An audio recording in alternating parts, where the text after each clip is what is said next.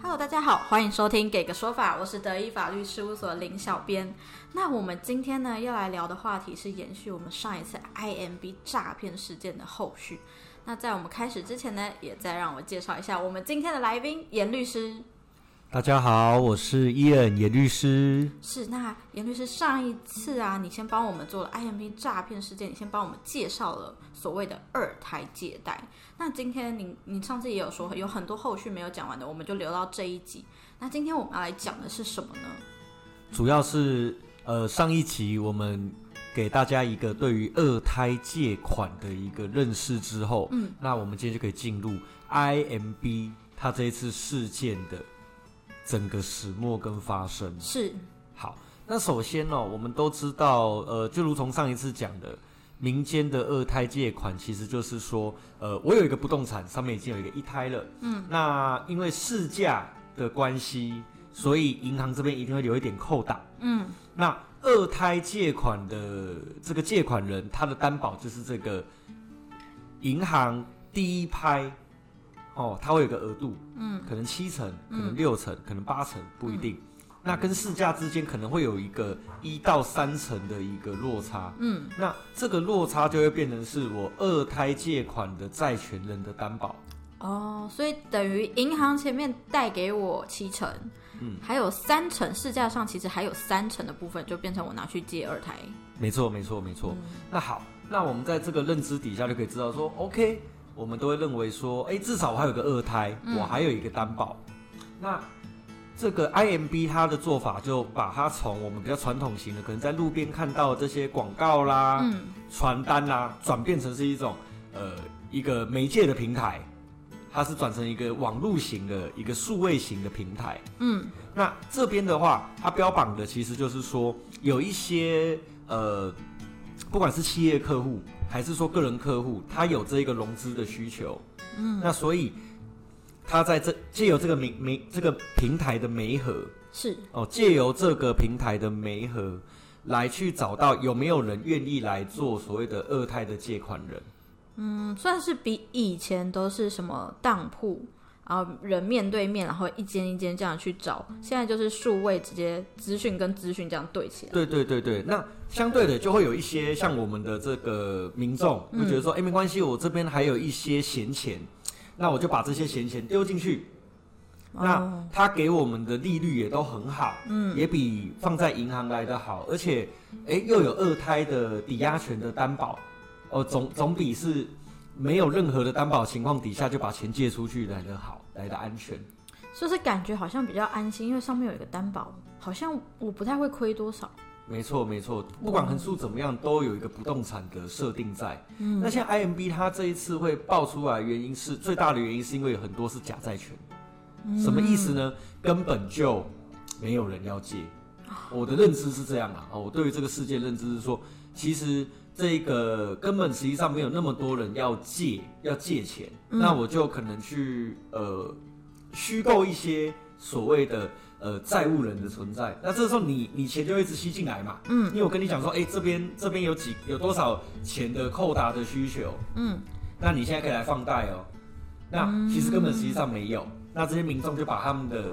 钱都投进去都了。投进投都投进去了。那因为这种东西其实又回归到我们传统型那种类似老鼠会的做法。哦，我拿了你一百万，嗯，我按照约定，我每一期可能给你，比如说七万块、九万块。嗯，那你觉得说，哎、我前面几期都有拿到这个钱的，嗯嗯嗯，我觉得太稳当了，嗯，所以我可能再加码三百万、五百万、一千万，那等时机差不多的时候，我就可以收网了。我等于是拿收你的钱，退你一点，让你尝个甜头，这就是庞氏骗局。所以它其实运作的方法跟我我直说，如果说是完全没有所谓的债务人的存在，那我跟你讲说，哎、这边有多少人，多少人要借多少额度，嗯嗯，那我认为说这个恐怕会成立诈欺。哦，那它第二个麻烦的地方，其实是因为在台湾目前的制度上面，是针对像这种 P to P 的这种呃，就是这种 IMB 的这样子的一个运作模式，本身是没有主管机关在介入去处理的，嗯，不像其嗯他的新兴国家针对这样子的一个平台是有主管机关，那甚至可能有专法来去做管制。那这个部分是我们在这个事件发生之前都没有的。那目前当然因为这个事件蛮严重的，所以可能主管机关这边会联领相关后续的修法，嗯，对，嗯大概是这个样子。可是等于在主管机关真的确定后面要怎么处理之前，前面这些受害人没有没有办法，就就就只能说要透过比如说呃提告所谓的诈欺，嗯，啊、或者是说它可能是一个银行法去去告银行法，嗯，就是非法吸吸收存款嗯嗯，这样子嗯的一个方式去做处理。哦，其实这样回到我们这个 IMB 的事件，它有一个很大的问题在于说，没有主管机关，我没有主管机关就代表没有人会去查，没有人会去看他到底交易的状况怎么样，到底那些人是不是真实存在的。是的，那其实这边某一部分来说，又回到有一句话啦，我记得这句话上次我们好像也有讲，就是你贪他的利息，他贪你的本金本。金可是很多民众，就像刚刚严律师你也有提过，因为大家看到上面有担保，对，所以其实你会因为担保这件事情，然后大家就放下戒心，觉得哎、诶好像没有问题。反正如果之后他钱还不出来，法院那边执行，我好像还有一点点钱可以拿回来没。有错，而且它的这个规模也做得蛮大的，而且甚至还找了名人来做代言。对，对，那所以民众可能在这些因素底下就放松了警惕。然啊，后又因为说用庞氏骗局、老鼠会的方法，前面几期确实都拿到应该要有的利润，那你就会完全相信它是真的，那就是一个糖衣毒毒药了。我只说，这样感觉是真的蛮可怕的。 那那严律师在这边现阶段，你有什么可以建议这些遇到这个状况的民众？因为一定有是赔了很多钱，但是也有人的钱可能还没有投入那么多，就遇到这件事情。是当然了。那我我只能说，嗯，诶、被害人的话，我们在法律上面有几个程序可以考虑处理。当然，第一个就是目前这个事件都已经爆发出来了，那。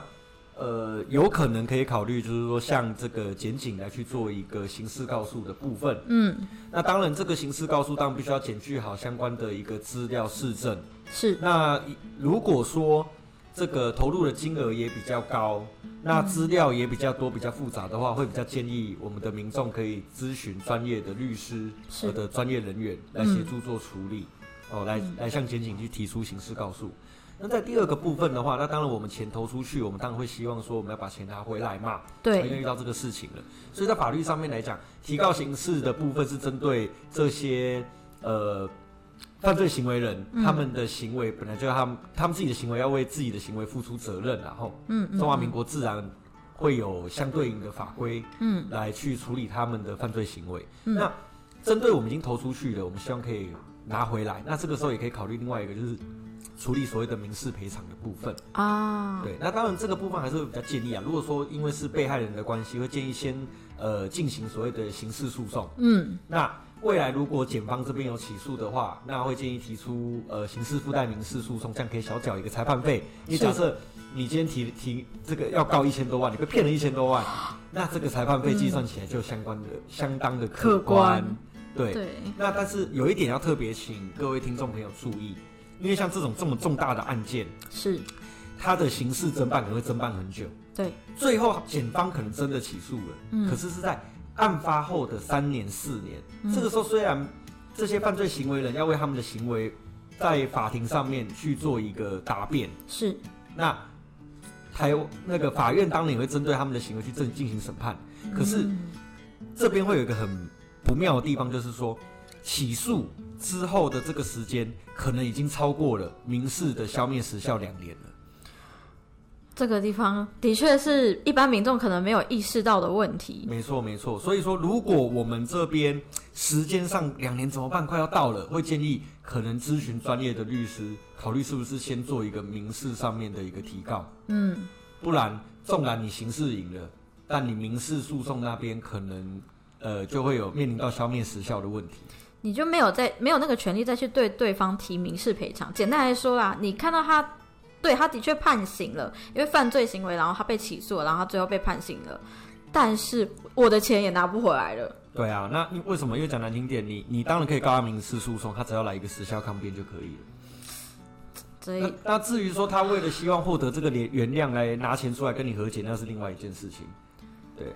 但那就另当别论，而且另当还有别一个大问题，其实也要回归到最基础，就是受害者居多，你根本不知道他的钱会赔到第几个人之后就没有了。没有错，没有错，这是大家一起来评分，就发现，呃，赔到的钱可能根本不足你原本投注投进去的钱，这上状况是可能会发生的。甚至拿不到吧，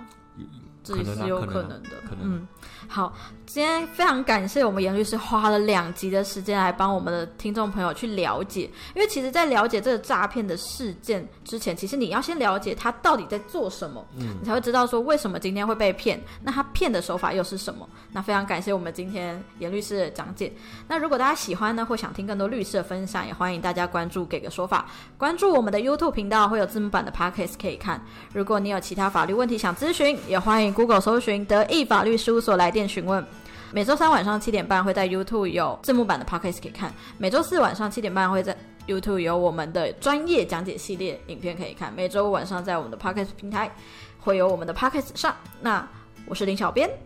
我是伊眼严律师，谢谢您收听《给个说法》，我们下次再见，拜拜拜